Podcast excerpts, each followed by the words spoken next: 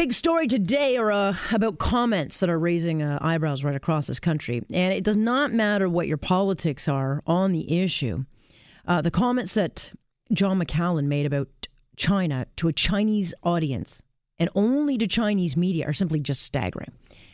Here is what he told this audience in Markham yesterday.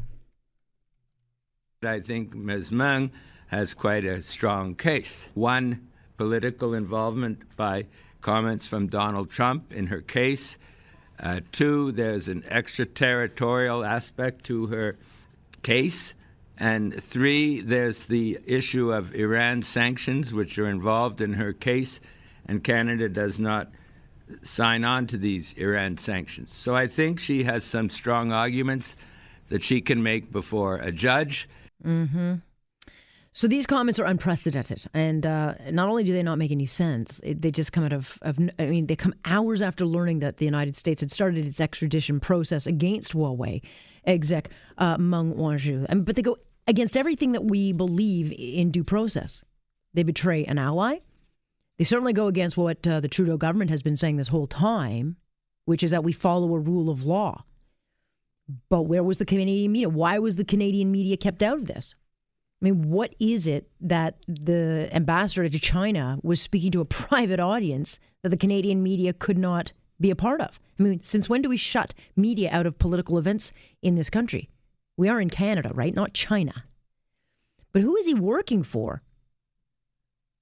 I mean, is it for China? Is it for Canada? Or is it all about securing votes in the next election? That's a fair question to ask, and one that is being asked. Let's bring in Matthew Fisher to this conversation. A former long-time foreign correspondent and war correspondent, now the resident visiting scholar in defense and international affairs over at the University of Toronto's Massey College. He joins us now. Matthew, let's start with the easy stuff. When you heard the comments that Mr. McCallum, our ambassador, the top guy dealing with this diplomatic nightmare, what was your reaction? I was stunned, frankly. And I'm not that often stunned by anything anyone does these days, even Donald Trump, since I guess we've become inured to some of the stunts that he gets up to. But this was completely unexpected, and I believe beyond stupid. Yeah, I think you're right, beyond stupid, because there could be a real cost to this. But, you know, some in Ottawa are suggesting that, you know, the word in the PMO's office is that Mr. McCallum, you know, chose his words wrong. You know, that to me is an automatic firing offense. Oh, it's a firing offense for what he said. And if he doesn't know how to get his words right, then one should ask very seriously the question, why were his words not right? There may be an answer to that. Certainly he's been a bit of a loose cannon before, and he's sometimes a colorful fellow, and there have been suggestions about his behavior and how it relates to some of the things he says that are unexpected. But this was a set piece. Mm-hmm. It was a news conference. It wasn't somebody importuning him in a hallway somewhere. It was a news conference. It was done in his old riding in a suburb of Toronto, and a riding that has many Chinese voters. And if you're really cynical, mm-hmm. You would view it as a liberal appeal, although he's supposed to, as an ambassador, not be a liberal anymore, a liberal appeal, a brazen, cynical appeal for Chinese Canadian votes in some way out of this mess that was not of Canada's making originally, but you have to make what you can of a dog's breakfast. And right now, Canada is making this dog's breakfast into sort of a full buffet for the dog. Yeah, but there's so many angles I can go on this, but let's stick with that. Let's stick with your cynicism, because if in fact, and look, the Canadian media were not invited to this event, which is everything wrong in this country, because there was Chinese media there was Canadian Chinese media there, a room full of people from the Chinese community, and the messaging has already gone back to China. They're already playing it within their media, his comments.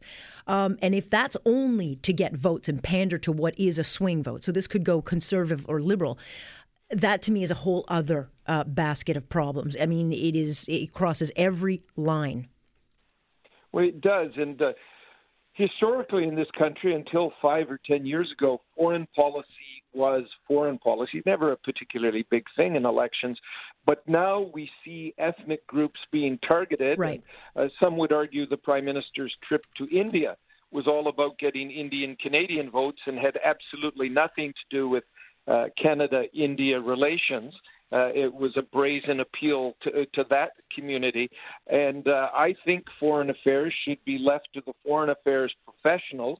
McCallum is not a foreign affairs professional, and he's just a politician who was appointed to the job, and that we should at all times try to steer clear of pandering to or trying to appeal to any community, including English and French Canadians. And historically in Canada, sometimes some politicians have attempted to, of course, pander to the to France and the French vote in Canada. We haven't done that really for a while, but that certainly has happened before in Canada. Yeah, I mean, Karen Wang, you take that situation, that was identity politics, and she played it badly, but identity politics is so rife within this country in all parties, and it's wrong. But this takes it to a completely new level, because the fallout of this is so severe, because either we're pandering to China, and which to me is a suicide, or we are alienating and throwing an ally under the bus by litigating this thing, which is not the job of the ambassador or the government. It goes against the talking points of the Liberal Party, who are saying this is in the courts. I mean, McCallum has either hurt us with our American allies or screwed us with the Chinese. Well, I don't think the latter. I certainly think it is the former. The Prime Minister has said previously that he admired the Chinese dictatorship and what you can do with an economy. Mr. McCallum has previously gone on the record saying that with Trump in power, Canadians have more in common with China than they do with the United States. I think no matter what Canadians think of Donald Trump, most Canadians simply would not agree with that. Certainly not all the Canadians who go to Las Vegas and vacation in the United States and follow the NFL and follow the NBA and have lots of stocks in the United States and so many American friends and take it for granted that they can cross the border at any time for a few minutes, where, of course, going to China is a bit more complicated than that, just for starters. Really, do we think that China is more important to Canada than the United States? 20 or 30 years from now, that may be the case.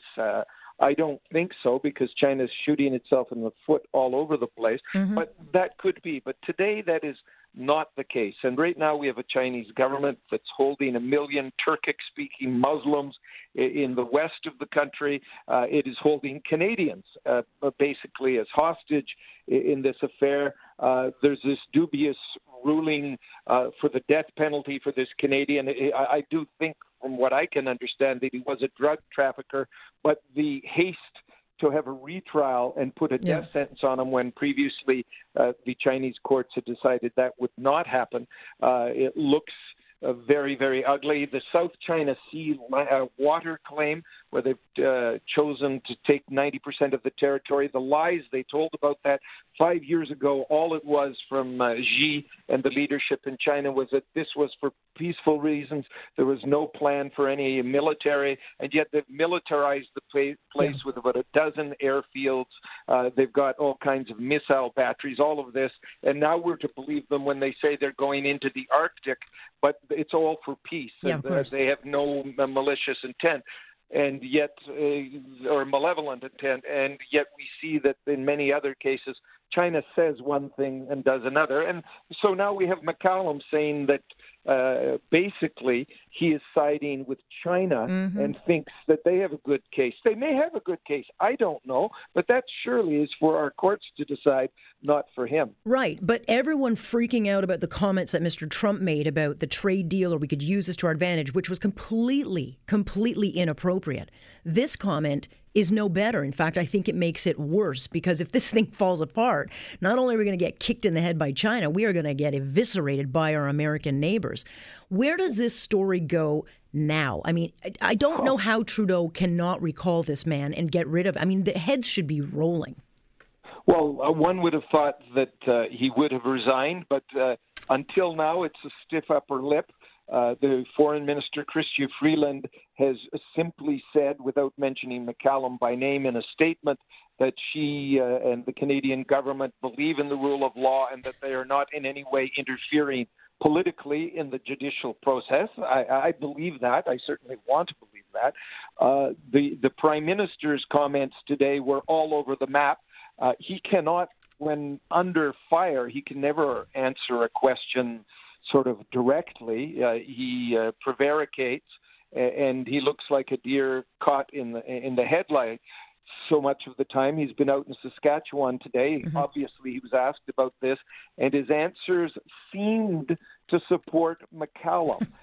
Not exactly, but certainly he wasn't calling for his resignation or saying he's going to be on the carpet or I must speak to him. I presume he is speaking to him, but we're getting no hint that they're going to take drastic action with them. I suspect that in the way of these things, they want to save face. You may remember when the defense minister got in a lot of trouble with India and everybody mm-hmm. thought he would resign in the next 24 hours, and he didn't. Something similar may happen 8 or 16 or 20 weeks down the road where McCallum has decided to retire for health reasons, and there's reason to believe that he might need to retire for health reasons. Like tomorrow. Certainly some mm-hmm. suggestion.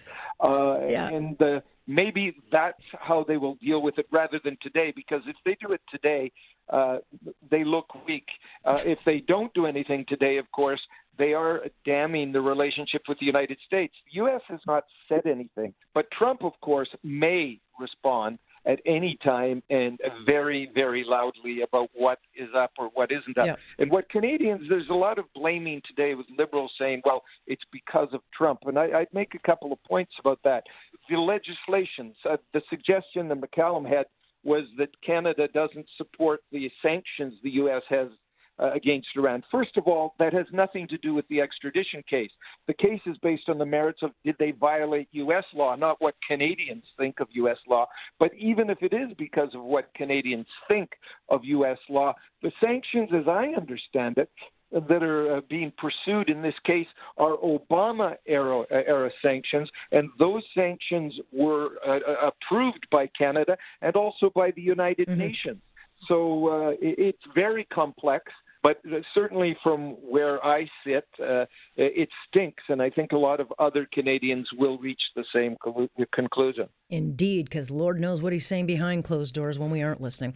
I got to leave it there. Mr. Fisher, thank you very much for your expertise on this. You're most welcome. Don't know if I'm much of an expert, but I do have opinions. And a very big brain. That is Matthew Fisher joining us tonight. Smart guy. This is Global News Radio.